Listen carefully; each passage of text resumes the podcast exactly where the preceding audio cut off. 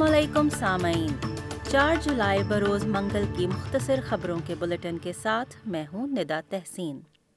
Indonesia کے صدر جوکو ویدودو آسٹریلیا کے تین روزہ دورے پر کل رات سڈنی پہنچے اور ان کی آج وزیر اعظم اینتھنی البنیز سے ملاقات ہوئی، جس میں خطے کی سلامتی، سرمایہ کاری اور دیگر امور پر بات چیت ہوئی۔ اس موقع پر میڈیا سے گفتگو کرتے ہوئے وزیر خارجہ پینی وانگ نے کہا کہ انڈونیشین باشندوں کے لیے آسٹریلیا کے ویزا قوانین میں نرمی کی جائے گی تاکہ وہ افراد جو معاشی تعلقات کی مضبوطی میں کردار ادا کر سکتے ہیں، ان کے لیے آسٹریلیا کا سفر آسان بنایا جا سکے۔ دوسری جانب سڈنی کے مغرب اور جنوب کے دو مختلف واقعات میں جلی ہوئی گاڑیوں میں سے انسانی باقیات ملی ہیں۔ ایمرجنسی سروسز کو کل رات واٹر فال فلیٹ اور رائل نیشنل پارک میں موجودہ گاڑیوں سے یہ باقیات ملیں۔ پولیس حکام کے مطابق ابھی تک یہ واضح نہیں ہو پایا کہ آیا دونوں واقعات آپس میں جڑے ہوئے ہیں یا نہیں۔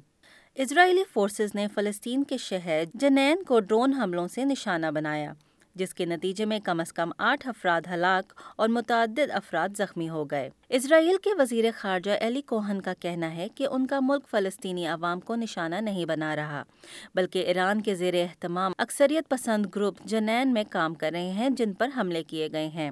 لیکن فلسطینی وزیر اعظم محمد شتیح کا کہنا ہے کہ اسرائیل حملے میں کیمپ کو تباہ کرنے اور ان کے لوگوں کو بے گھر کرنے کی کوشش کر رہا ہے۔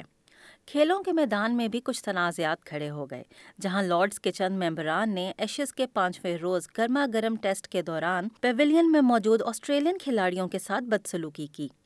اس واقعے کا نوٹس لیتے ہوئے کرکٹ آسٹریلیا نے میلبرن کرکٹ کلب کے پاس باضابطہ شکایت درج کرائی ہے۔ آسٹریلین کھلاڑی عثمان خواجہ نے ان ممبران پر تنقید کرتے ہوئے کہا ہے کہ ہم لارڈز کو دنیا میں کرکٹ کھیلنے کی بہترین جگہ مانتے ہیں، لیکن جو ہمارے ساتھ ہوا وہ بہت مایوس کن ہے، اس لیے مجھے رک کر کچھ ممبران سے بات کرنا پڑی جو ہم پر بے بنیاد سنگین الزامات لگا رہے تھے۔